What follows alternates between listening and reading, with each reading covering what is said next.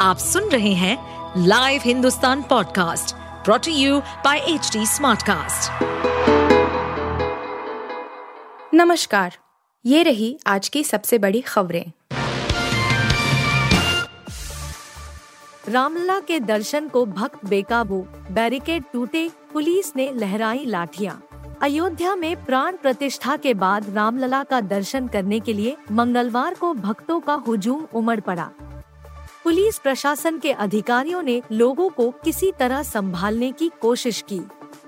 इसके बाद भी जब भक्त बेकाबू हुए तो लाठियाँ बरसाकर किसी तरह उन्हें रोका गया। मामला बिगड़ता देख कमिश्नर, आईजी और एडीजी भी मौके पर पहुँचे और हाथों में लाउड स्पीकर लेकर भक्तों से शांति बनाए रखने की अपील करते रहे।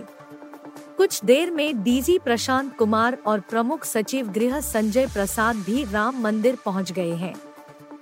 खुद भीड़ को संभालने के लिए मोर्चा संभाल लिया।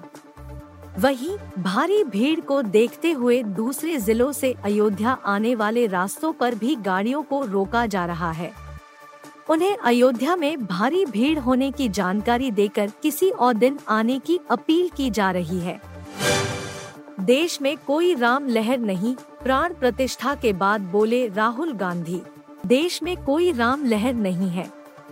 यह बात कांग्रेस सांसद राहुल गांधी ने कही है। अयोध्या में प्राण प्रतिष्ठा के एक दिन बाद मंगलवार को राहुल गांधी असम के गुवाहाटी में मीडिया से बात कर रहे थे। राहुल गांधी ने प्राण प्रतिष्ठा को पीएम मोदी का कार्यक्रम बता डाला। वहीं असम में न्याय यात्रा पर एफआईआर पर राहुल गांधी ने मुख्यमंत्री हिमंता बिश्वा शर्मा पर निशाना साधा है। साथ ही एक बार फिर उन्होंने हिमंता को देश का सबसे करप्ट सीएम बताया है। राहुल ने कहा कि हमारी यात्रा के दौरान कोई विरोध प्रदर्शन हुआ ही नहीं। भाजपा के लोग मेरी तरफ़ हाथ हिला रहे थे, मैं उनकी तरफ़ फ्लाइंग किस दे रहा था। साथ ही राहुल गांधी ने यह भी कहा कि हमारी न्याय यात्रा रोककर असम के मुख्यमंत्री हमारी एक तरह से मदद ही कर रहे हैं। न्याय यात्रा पर असम में बवाल, लाठीचार्ज में कई घायल, राहुल पर एफआईआर दर्ज। असम में चल रही कांग्रेस की भारत जोड़ो न्याय यात्रा के दौरान मंगलवार को बवाल मच गया। कांग्रेस के 5000 से ज़्यादा कार्यकर्ताओं को गुवाहाटी शहर में घुसने से रोका गया तो वे हंगामा करने लगे और बैरिकेडिंग तोड़ने की कोशिश भी की। इसके बाद पुलिस ने लाठीचार्ज किया, जिसमें कांग्रेस के कई नेता घायल हो गए। बिना अनुमति एंट्री की कोशिश करने और अव्यवस्था पैदा करने को लेकर राहुल गांधी समेत कई लोगों पर केस भी दर्ज हुआ है। इसे लेकर सीएम हिमंता बिस्वा शर्मा ने डीजीपी से बात की और उन्हें केस फ़ाइल करने का आदेश दिया। क्या दिल्ली में 16 अप्रैल को होंगे लोकसभा चुनाव? मुख्य निर्वाचन अधिकारी ने साफ़ की तस्वीर। अप्रैल से मई में लोकसभा चुनाव होने हैं।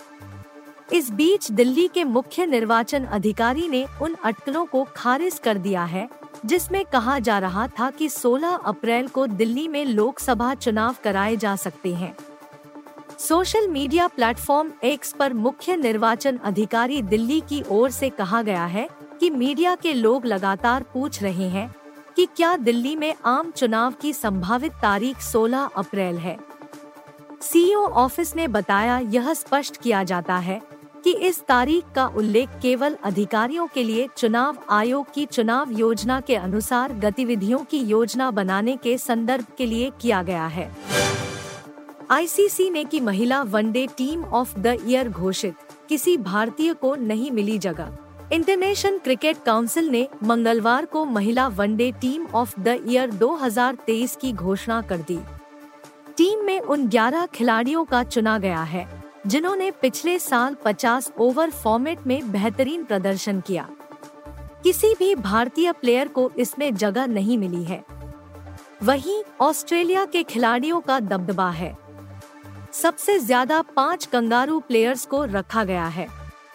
आईसीसी महिला वनडे टीम में न्यूजीलैंड की दो जबकि श्रीलंका, इंग्लैंड, साउथ अफ्रीका और बांग्लादेश की एक एक खिलाड़ी है।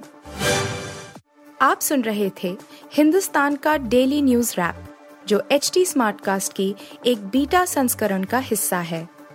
आप हमें फेसबुक ट्विटर और इंस्टाग्राम पे एट एच टी या podcasts@hindustantimes.com पर ईमेल के द्वारा सुझाव दे सकते हैं।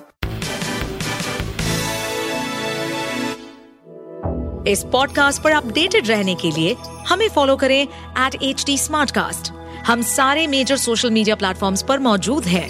और ऐसे पॉडकास्ट सुनने के लिए log on to W W W dot H T smartcast dot com